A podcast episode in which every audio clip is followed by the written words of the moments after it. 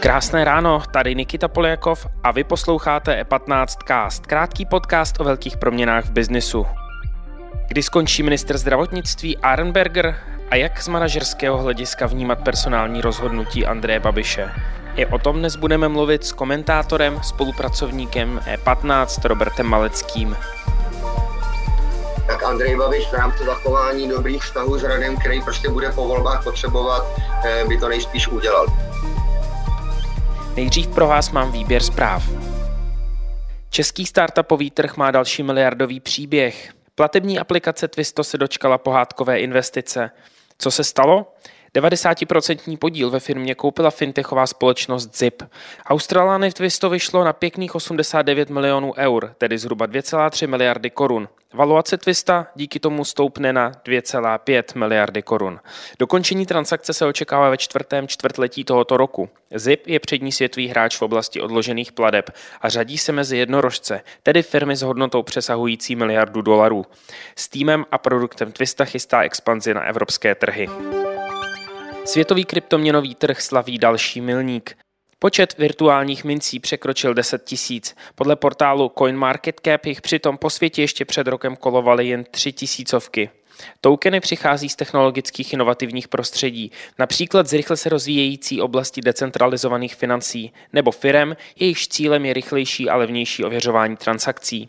Velký zájem o kryptoměny přinesla pandemie. Nové mince tak souvisí s boomem trhu během uplynulého roku. Některé z nich ale balancují na hraně investice a recese.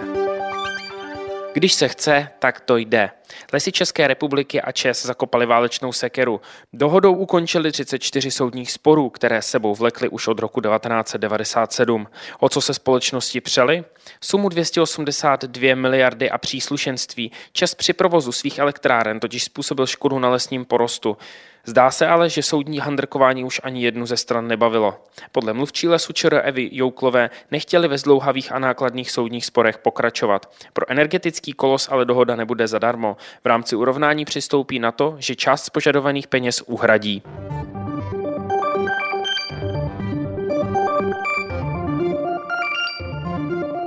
Více informací najdete na e15.cz.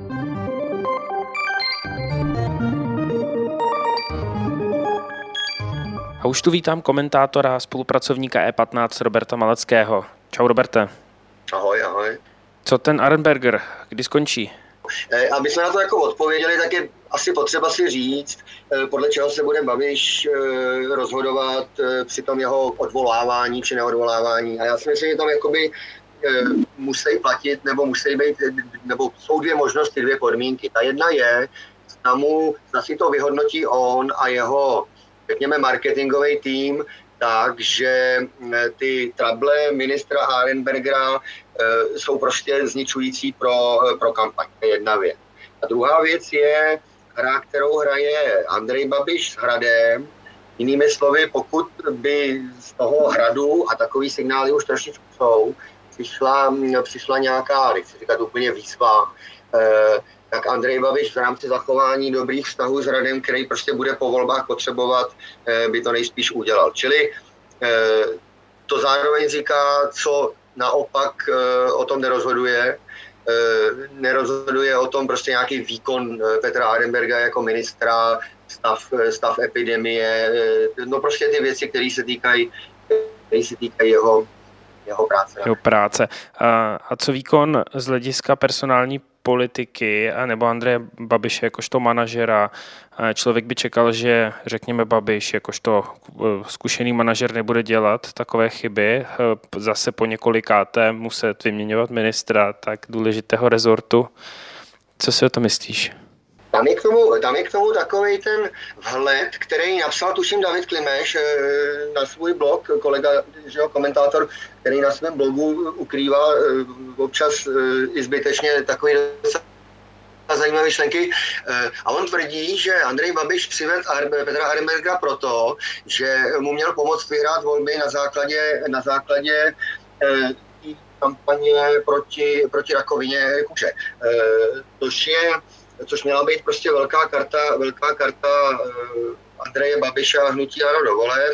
Andrej Babiš tu kartu takový docela rozhraje, to si jako všimněme, že najednou jakoby úplně zdánlivě jakoby nesouvisejícně odskakuje k tématu, k tématu rakoviny.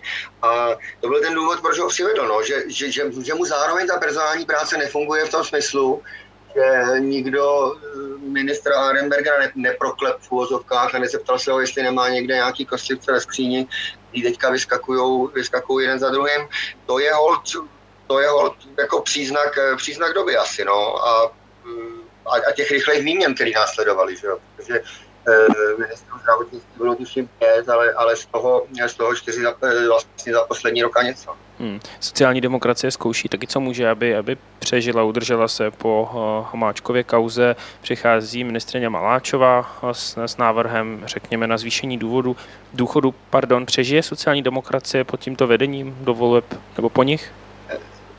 Já jsem hluboce přesvědčený o tom, že ať už ty volby dopadnou jakkoliv, tak eh, se bude, bude měnit vedení sociální demokracie. Ono totiž poměřovat eh, tu hranici úspěchu a neúspěchu 5%, eh, 5% a přelezením této laťky je, málo. Jo. Jako po posledních volbách získali 7,27 a já si myslím, že ta hranice úspěchu a neúspěchu vedení sociální demokracie pod Janem Hamáčkem leží někde tady. Jinými slovy, ať už se tam dostanou z 5,3 nebo se tam nedostanou ze 4,8, každopádně podle mého názoru bude Hamáček končit a je potřeba se dívat, eh, kdo, kdo se jakoby nabízí. Jo. A kdo se nabízí? Podle mě v tu chvíli proudy. Eh, hodně, hodně jako v posledních týdnech je vidět změněná strategie Jany Maláčový v tom smyslu, že jako jakoby sází na tu prezentaci ála, ála hnutí ano, Facebook, Instagram, hodně to jede. Eh, občas to vypadá trošičku podivně, ale myslím si, že jako ona je ten kůň, eh, který, který by to po Hamáčkovi asi chtěl, asi chtěl zvednout. No a druhá věc, která je u sociální demokracie strašně vidět, a to je ta nostalgie eh, těch jakoby starých, starých, starých pardálů, jo? Těch, těch skupin kolem Michala Haška, můžeme zmínit, já nevím, Zdenka Škromacha, prostě tyhle, ty, tyhle ty lidi, kteří uh, by to chtěli otočit zpátky na těch 30, jo, na, do té paroukovské éry. A tady v tom, tady v tom smyslu uh, já nevím, jestli se na to vzpomenete, ale tady se u nás v Ústeckém kraji se odehrála před krajskýma volbama loňskýma taková ta eskapáda s tím, jak sociální e, zdejší chtěli kandidovat na kandidáce lepšího severu. A Hamáček jim z Prahy postavil truc kandidátku, e, vlastně všichni ti rebelové ze strany odešli a postavil kandidátku ze starých lidí kolem Petra Bendy, prostě mm-hmm. byl tam Krákora, e, bývalý poslanec a úspěch vypadal tak, že získali asi 3% a do toho zastupitelstva se nedostali na rozdíl právě od té kandidátky lepšího severu, což byla ta původní koalice. Hmm. Ještě ke kandidátkám, kde bude Babiš kandidovat, to co by pro ně bylo nejlepší z tvého pohledu? Středočeský krajský výbor rozhodl, že bude Andrej Babiš na kandidáce. Ta, ta věta zní trošičku směšně v tom smyslu, že eh, my víme, že o takových věcech nerozhoduje Středočeský krajský výbor, ale rozhoduje o nich Andrej Babiš. A eh, tahle ta věc ještě půjde na schválení tomu celorepublikovému výboru. Jinými slovy opět Andrej Babišovi. Čili eh, pro Andreje Babišovi rozhodně bylo lepší nekandidovat ve Středočeském kraji, protože to je pro něj kraj, kde dostal už několik parových praporků, Eh, je to kraj Čapího hnízda, je to kraj, kde se, kde eh, starostové vyhráli volby loni krajský a ODS byla druhá. Eh, hnutí ano po skandálech Jaroslavy Pokorný Jermanový tam skončila až třetí. Čili ta stále ještě nejspíš nevyloučená varianta kandidovat v Ústeckém kraji proti Ivanu Bartošovi by podle mě pro ně byla snažší, taky protože tady hnutí ano loni volby vyhrálo, taky protože tady vládne, taky protože tady Piráti nejsou nějak extra. Mm-hmm. Dobře, Roberte, děkuji. Díky za tvůj čas, měj se hezky. Jak jo, rád jsem vás tam viděl. Mějte se. Čau, čau. A závěrem. IKEA se v regionu rozhodla investovat miliardu. Peníze půjdou na posílení veškerých touchpointů se zákazníkem. Novinkou je služba analogická kalza boxu. Prostě si zboží objednáte, přijdete k obchodnímu domu a v IKEA boxu si ho vyzvednete, nehledě na jeho velikost. Docela dobrý, ne? Zvlášť pokud nechcete procházet jejich showroomy nebo se obecně potkávat s lidmi. Jedná se o další malý krok digitalizaci skandinávského řetězce, kterou po covidové krizi nutně potřebuje. Díky za pozornost. Tento podcast můžete poslouchat každé všední ráno na všech streamovacích platformách a na webu e15.